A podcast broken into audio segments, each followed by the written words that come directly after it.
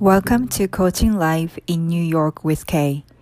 ニューヨークからお届けするコーチングライブポッドキャスト番組へようこそ。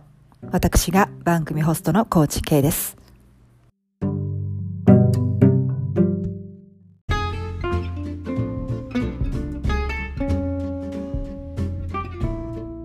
はい、皆さんこんにちは。 Welcome back. So、um, how have you been enjoying a coaching session with Yuri so far?はい、えー、今回はいよいよゆりさんとのコーチングセッションの最終回となりますが、えー、前回までのエピソードはいかがでしたでしょうか。えー、体に聞く、直感を信じるということで、まあ、気づきを得られたゆりさんでしたが、えー、今回もですね、セッションをしていくうちにさらなる気づきを得ていくこととなります。えー、そしてゆりさん自身が今いる環境の中で今後どうありたいのか、また今までと何を変えていけば同じチャレンジで悩むことはなくなるのか等を話していきます。えー、今後ともね、あのゆりさんとはインスタ等でつながっていきますし、まあお互いポッドキャスターということで、えー、でまあ兼コーチということで、あの切磋琢磨し合いながら、またいろいろなコラボもできたらいいなと考えておりますので、えー、皆さんもゆりさんと私にね、えー、企画してほしいリクエスト、えー、またはご質問があれば、まあ、インスタの ディーエム や、まあ、それぞれのポッドキャストのボイスメッセージ、えー、またはメールアドまでぜひご連絡くださいね。はい、えー、それでは、えー、最終章となる、えー、今回のセッションのまとめをお楽しみください。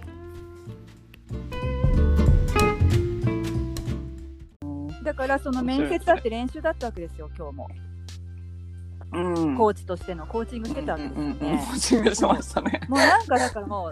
ギルティーフィーリングどこじゃなくて、ゆりさん、私ってすごいって思わないですか。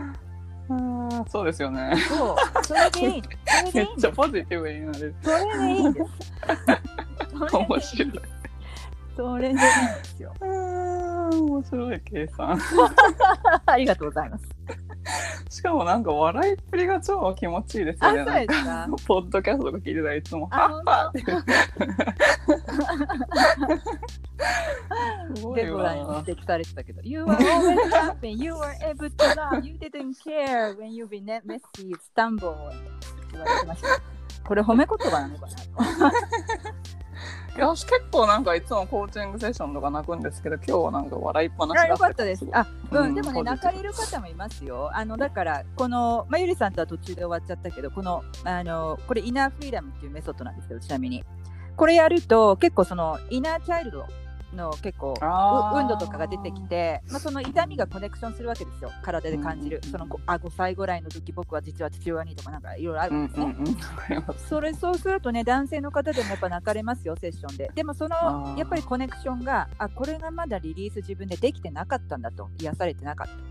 た。でそこからその共通点を、その小さい時に起こった事件と、えー、今目の前で起こっている事件との共通項を見つけて。でそこからじゃあ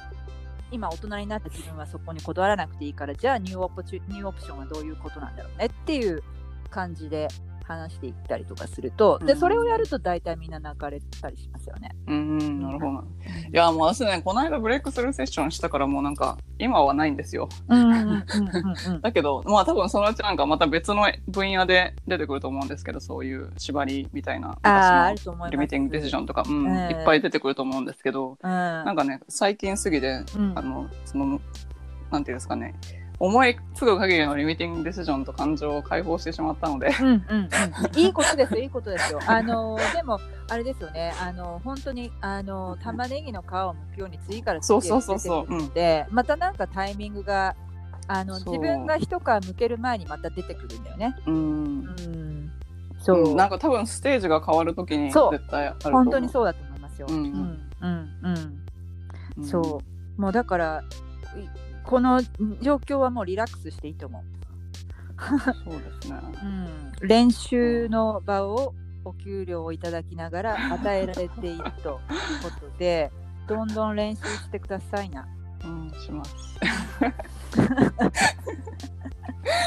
はい、じゃあもう一回、うん、あのー、もう一回じゃあもしそういうことが起こったらどうしますか？また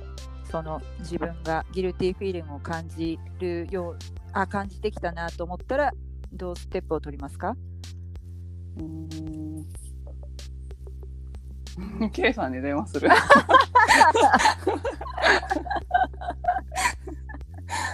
や多分なんかそうですね、まあう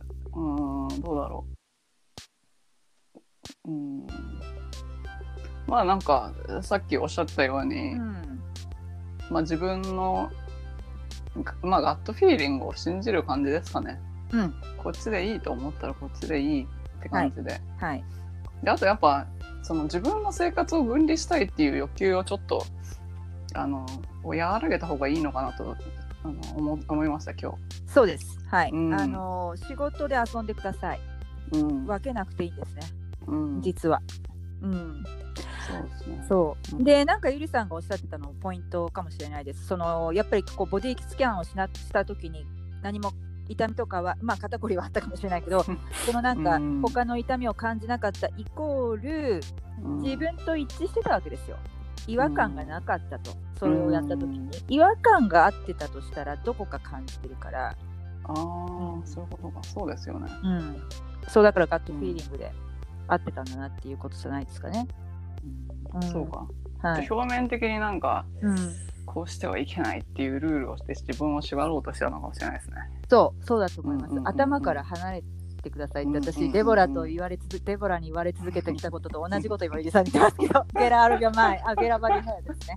はいうん、そうですね、うん、そうですね、まあなんか、うん、楽しもうと思います。はいうん、よかったですはい面白い計算いやなんかコーチって本当なんかいろんな特色が人によって全然違って、うん、そうですね、うんうん、そうだと思いますよ、うん、なんかなんだろう同じようなメソッドを習った人でもやっぱ人によって全然違うし、うんうんうん、あのー、今日の、あのー、私の印象はうん、えっ、ー、と多分ゆりさんはすごく真面目な方で、うん、で今まで金融業界が長かったっていうのもあるけどもやっぱりきっちりしてるあきっちりしすぎてる感じですよね、うんうん、で多分多分あごめんなさいね私から見たらで、うん、あのご自分ではそう思ってても多分あのね、ゆりさんご自分でも気づかれているように多分まだあの自分の中でそうは言ってもルールとか主義があって全くそれを外した方がいいと思います、常識を、うんうん、なんかそうするとまあなんかもうちょっとプレイフルになった時に本来のゆりさんが出てくるわけですよ、うんうんうん、っていう風には感じました、うん、逆にゆりさんは今日は、うん、今日のテイビギストテイクアウェイはどの辺でした？あビーステイクアウェイですか、うん、えっと、うん、いやなんかそんな考えなくてもいいのかなと思ったけどそうなんか結構深く考え何でもすごい深く何でしょうかな、うん、すごい分析仕事で分析してるんで、うんうんうんうん、もう何でもこういろんな角度から分析してしまう癖がついててはいはいはい、はいはいうん、私もでもそうですよ、うん、結構、うんうん、結構いつもまあでもなんかその人のことを分析するにはいいんですけどなんか自分のこと別にそこまで、うん、なんか本当にあの真面目って言われるの本当にそうあのなんかインスタライブとかやってるじゃないですか今、うん、インスタライブやってるんですけど、うんはいはいはい、その時もなんかもうあのこのなんか短い時間で有益な情報をできるだけ詰めねばとか思ってしまうんですよ。あーなるほどわかりますなんかこう、うん結構みんなこう軽く喋ってたりするじゃないですか、うんうんうん、それができないというか、うん、あの皆さんが見たいのはゆりさんの素ですよそうですか、うん、どれだけ有益まあなんかもう本当にあのねあのそのちょっと情報情報を取りに行くだけ取り欲しい欲しい欲しいっていう人もたまにいるかもしれないけどそういう人、うん、ゆりさん欲しいですかいらないですよね。ああ確かに、うんうん、だったら、うん、あの、うん、そういう人を引き寄せなあのなんだろうそういう人じゃなくて、あのーうん、ゆりさんはなんかこの間おっしゃってたじゃないですか私がゲストに、えーであのうん、呼んでいただいた時にその、うんえー、ゆりさんのコーチの先生は自分と欲しいクライアントさんがいたらそのクライアントさん波動を合わせる、そうそうそう、そういうことじゃないですか、うん、だからそういう波動でやったらそういう波動のライブになると思うし、そういう波動の人が、うん、あ、そうですよね、うんうん、今度ワイン飲みながらやろうかなあ、いいんじゃないですか楽しそうっていうかなんかあのえああ、じゃあ K さんとやるときワイン飲み、え、ワインとか飲みますか？あ、飲みますよ、私お酒好きですよ、今ね、バーは行ってないけどちょ、ちょっとインスタライブ飲み会みたいなしますか？いいですね、いいですねいいんじゃないですか。それで悩み相談とかやっちゃったら楽しいかもしれないあのー、あとは多分カルチ、あのなんでしょうね、結局私たち、私とゆりさんってもうアメリカにじゅうねん以上いるけど、結局カルチュラルディファレンスはありますよね。なんだろう、やっぱ日本人って真面目だと思う、基本的に全然で、ね、うん、で真面目だし完璧主義だし、うん、あの緩まないよね、緩まないっていうか、うん、プレイフルネスを忘れちゃうね、すぐ真剣になり、うん、シリアスになりすぎるというか、うん、なんかそうで、私はよくクライアントさんにあのなんだろう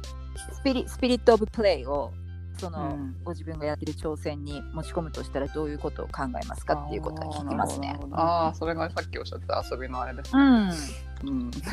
そう遊びと思った方がいいですよ、うん、だってその方が自分も得だし周りも、あのね、人ってね楽しそうな人のところに集まってくるんですよね、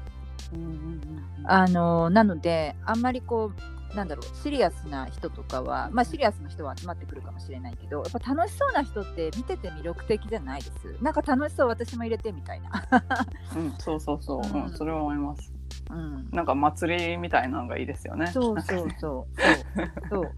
そうだと思います、うん、だからあれじゃない、あの今リモートワークで別にあのインパーソンで会社にフィジカルにいるわけじゃないから、逆に今のシチュエーションでそういうなんかそのた楽しそうなところを徐々に出すっていうかね、わ、うん、かんないけど、うん、私とかね、うん、全然なんか大変な時も楽しそうでいいねとかよくあのイービーピー の人に言われたりいやいやいや楽しなんかでも楽しそうだよ、大変大変って言ってなんか楽しそうだいやいやいや本当に大変なんですけどなんか楽しそうに見えちゃうみたいでお、それはいいかもしれない、それは才能かもしれないですね、うんうん、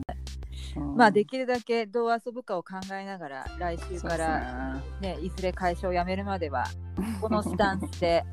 覚えておいてもう 書, 書いてくださいゆりさん、あの遊び実験そのに文字のそのふたつをね、うん、プレイとエクスペリメントって目の前の壁に貼っといてください。ああ、ありますあります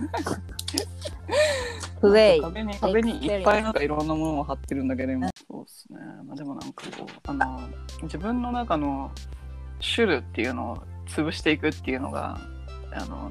残された、そうだと思いますね、それもそうだ最後のなんかゲームのステージなのかもしれない、うんうん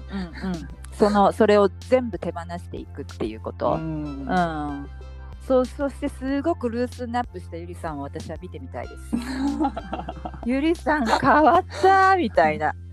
そういうお客さんがいたからね、私のコーチングのお客さん。あ、そうなんですか、うん、すんごい変わった、うん、みんなだいたい私とコーチングすると結構ルースナップされるどうしたんだろうね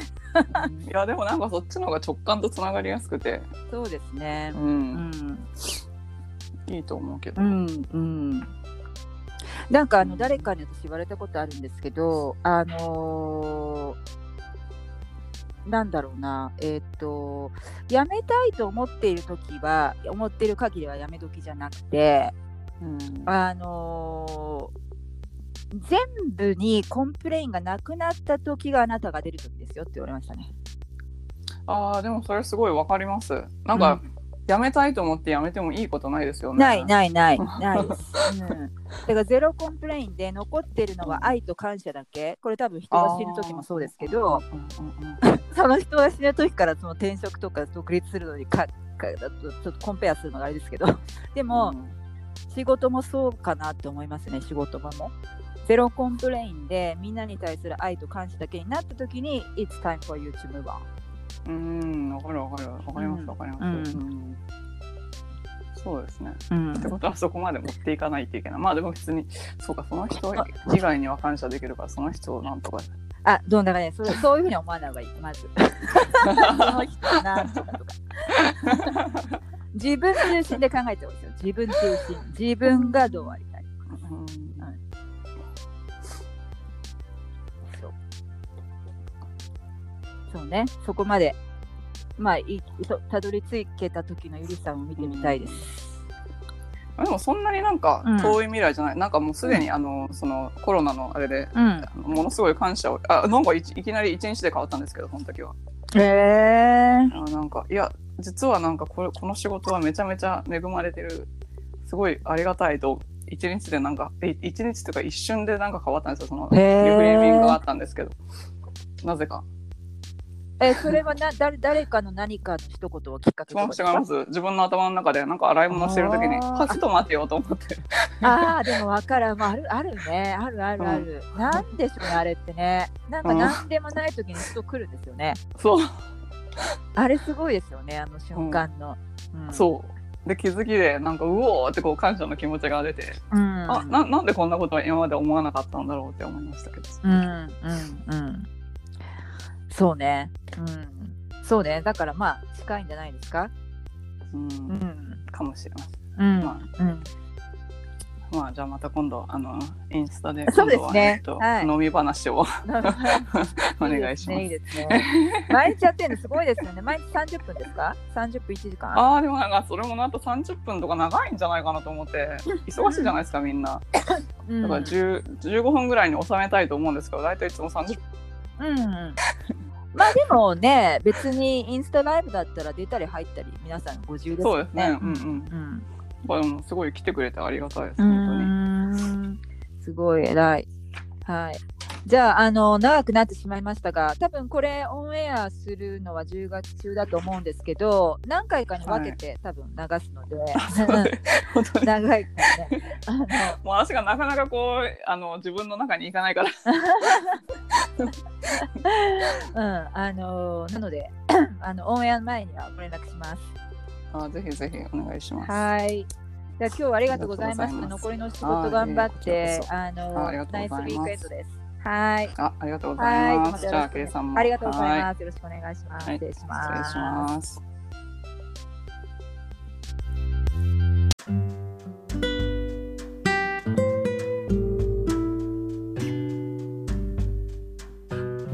はい、ということで今回のエピソードはいかがだったでしょうか。アンカーでお聞きの皆さん、ぜひご質問やコーチングしてもらいたいトピックなどボイスメッセージを送ってくださいね、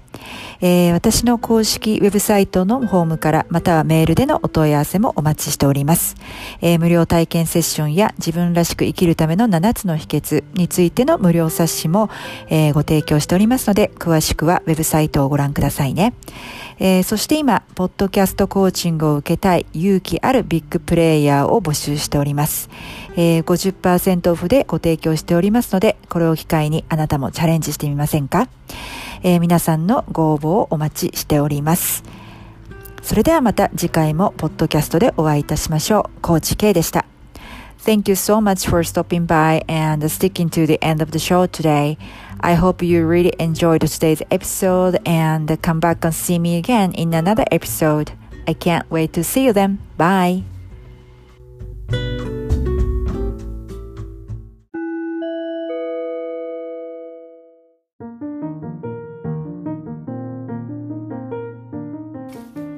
英語ワンポイントアドバイス。はい、えーと、今回じゅうろっかいめとなりますけれども、えー、前回までの、えー、じゅうごかいまでで、えー、まあ、なぜ日本人の英語力が世界レベルまで、えー、伸びないのかということを背景に、えー、英語を、えー、正しく話すための、あのー、ポイント、またその勉強法をお伝えしてきたわけですけれども、えー、今回はね、ちょっと今までの復習というかまとめ、えー、ポイントを、えー、お話ししていきたいと思います。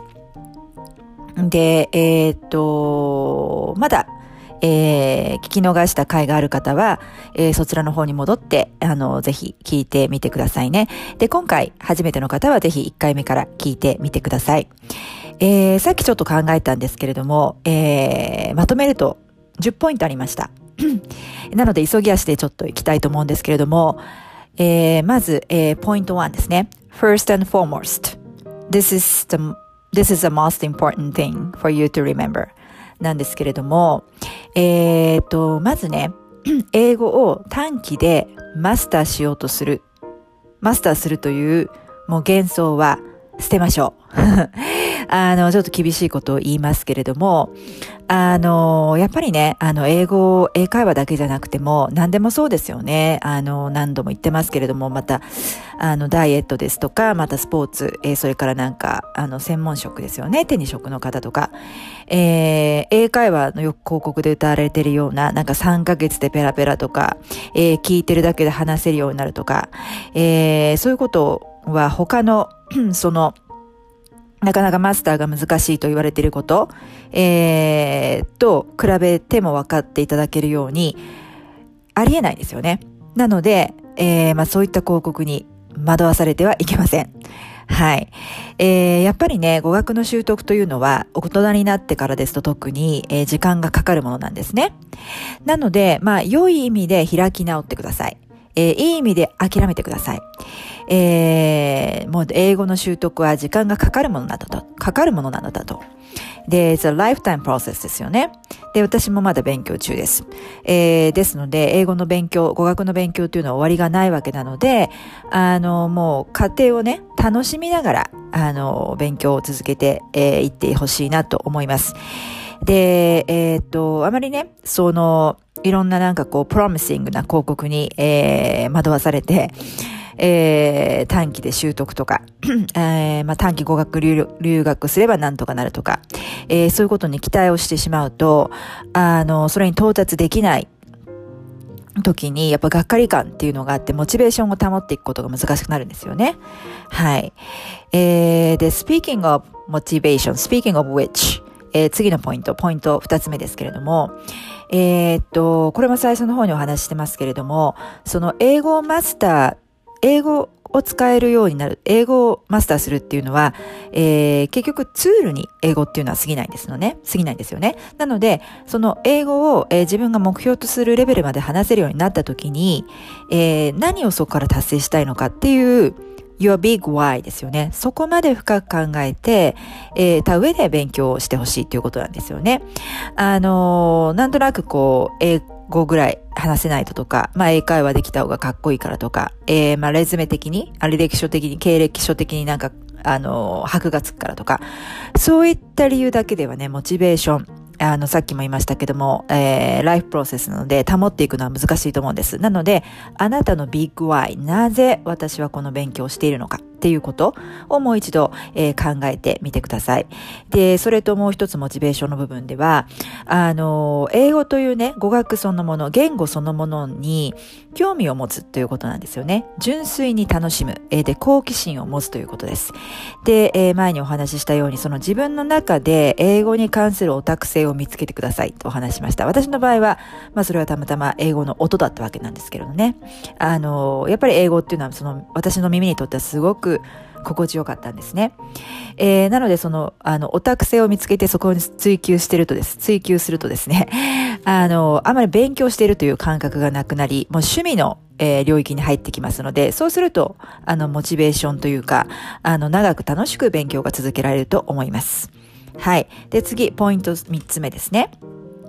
えー、日本語訳、えー、これを徹底的にやめることですね。はい。あのー、やっぱり頭の中で日本語訳をしている限り、英会話はいつまで経っても上達しません。えー、特にね、その、ネイティブ、えー、レベルの人との会話、ネイティブの人との会話では、まあ、相手が聞いて英語を聞いた、相手から聞いた英語を頭の中で日本語で訳して、で、自分が言いたいことを日本語でまとめて、それを頭の中で日本語から英語に訳してまた話すっていう意味では、まあ、ご想像できるように、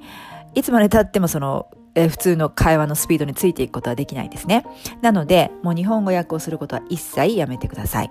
はい。で、えー、っと、それとつながっていますけれども、ポイントよつめですね。で、英語脳を作る訓練を徹底的にするということなんですよね。で、英語を英語のまま理解するということですよね。えー、なので、あの、英日辞書、日英辞書、これを使うのは一切やめましょう。英英辞書を使ってください。で、前にもお話したように辞書というのは引くだけのものじゃなくて読むためのものなんですね。辞書を読んでください。で、それを A から Z まで、あのー、暗記するということではなくても、その引くたびに、えー、まあ、その意味を英語で、えー、理解して、で、そこに出てる例文を、えー、読んで、それを暗記してインプットを増やしていくということですよね。うん。で、これ本当にね、表現力、えー、それからその表現の幅ですよね。を増やしていくのにすっごく役立ちます。なので、あの、わからない単語、えー、なんて言うんだっけな、あれと思って、でも頭の中でイメージがしているときに、この辞書を読むということを続けていると、えー、自分が言いたかった単語があったときに、えー、それを他の英語の表現を使って、えー、説明することが可能になるんですね。はい。で、私は、あの、ご紹介したようにロングマンを使ってましたけれども、あの、お子さんが使うような、子供が読むようなレベルの絵がたくさん入って辞書からでも構わないと思います。その方がね、絵とイメージが一致して、翻訳、日本語訳する癖が、えー、早く治るのでいいかもしれません。なので、えー、辞書、英英辞書を、あの、子供用のものからでもいいので、えー、まずは読む、活用することを始めてください。えー、ポイント、次のポイントいつつめですね。で、自分の英語年齢を知ってくださいっていうことですね。で、えー、っと、あの、やっぱり日本人の方の勉強法で本当に多いのは、あの、日本語、なんて言うんでしょうね、英語年齢のレベルよりも、高い、自分の英語年齢のレベルよりも高い教材で勉強してしまっているってことなんですよね。で、これは例えば一つだけのその能力、例えば読む力をつけるためとかいうだったらもしかしていいのかもしれないですけれども、えーまあ、私がずっとじゅうごかい通してお話してきているのは正しい英語を、えー、話せるようになるっていうポイントですので、あのまず英語年齢に合ったものから読むことを始めてください。えー、それは何回も言いますけれども、英語を英語のまま理解して日本語訳せずにイメージが浮かぶレベルのものですね。なので本当にそれこそ、えー、例えばさんさいじが読む絵本からかもしれません。でもそれでもいいんです。えー、もし読んでいて翻訳をついついしてしまったりですとか、あのー、なんでしょうね。英語を英語のまま読んでいて理解、えー、そのイメージが湧かないということは、その教材はあなたの英語年齢よりも上のレベルの教材なのであなたに合っていないということなんですよね。なのでレベルを下げてください。えー、そこから始めていけば絶対に英語年齢は上がっていきます。はい。えー、次、ポイントむっつめですね。で、えー、何回も言ってますけど、英語っていうのは総合力です。英会話、えー、英語を話せるようになるためには、えー、っと、話す力、聞く力、読む力、書く力、そして理解する力、えー、すべてが必要で、一つだけ、あの、伸びても、あまりその英会話はうまく上達していかないんですよね。同時に上げていく必要がある。ただ、えー、その一つ一つ、えー、関連してますから、相乗効果で一つが伸びてくると、あの、他も、えー、伸びてくるっていう相乗効果も望めるんですね。はい。なので、えー、総合能力を全部同時につけていくということを、自分の、ご自分の英語年齢に合わせてやってみてください。えー、はい、えー。次のポイント、ななつめですね。で、今の総合能力の中で、えー、何が一番必要ですか、あの、なんでしょう、えー、重要ですかっていうことをお話しした回でですね、これは読む、えー、力なんですっていうお話ししました。えー、読む力っていうのは、あのー、ちょっと軽視されがちなんですけれども、えー、読んでわからないってことは、聞いても絶対わからないですね。で、聞いてわからないってことは、絶対話せるようにならないですね。で、話せないってことは、えー、理解し自分でできてないってことなんですよね。なので、まあ、いちに読書、にに読書、さんしがなくてごに読書ぐらいに、えー、英語を読むというのは必要です。はい。えー、ポイント、えー、次のポイント、えー、やっつめですね。